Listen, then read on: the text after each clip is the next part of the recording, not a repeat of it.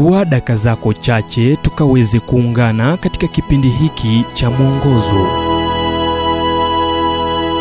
Kwa leo tunazungumza kuhusu kujaribu tena. Katika kitabu cha luka mtakatifu mlango wa tano mstari wa tano lakini kwa neno lako nitazishusha nyavu. Hamna jambo la kushusha moyo kama kufanya jambo ambalo unajua ni kupoteza wakati na nguvu zako.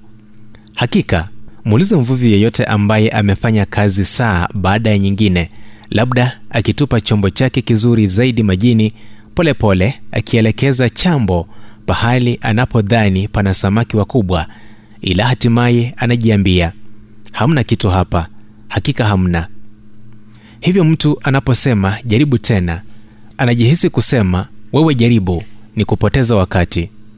Hamna samaki hadi kina cha hapa ili hali hilo ndilo lililofanyika kwa yesu na wanafunzi wakati mmoja. Walikuwa wamevua usiku kucha ila hawakupata chochote.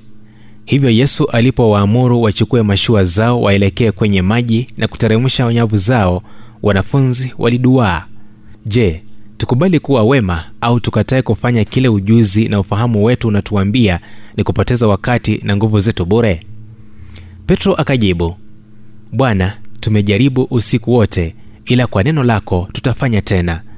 Na ni nini kilifanyika petro na rafiki zake walipoteremsha nyavu zao? Hii hapa kauli ya luka. Basi walipofanya hivyo walipata samaki wengi mno. Nyavu zao zikaanza kukatika.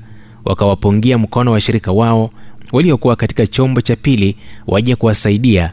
Wakaja wakavijaza vyombo vyote viwili hata vikataka kuzama luka mtakatifu mlango wa tano mstari wa sita hadi saba.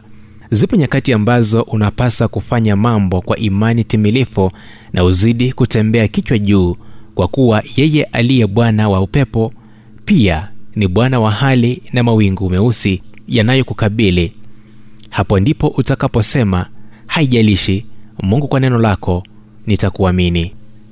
Ujumbe huu umetafsiriwa kutoka kwa kitabu kwa jina strength for today and bright hope for tomorrow kilichoandikwa naye dr. Harold sala wa guidelines international na kuletwa kwako nami emmanuel oyasi. Na iwapo ujumbe huu umekuwa baraka kwako tafadhali tujulishe kupitia nambari 722 kumbuka ni 722 331412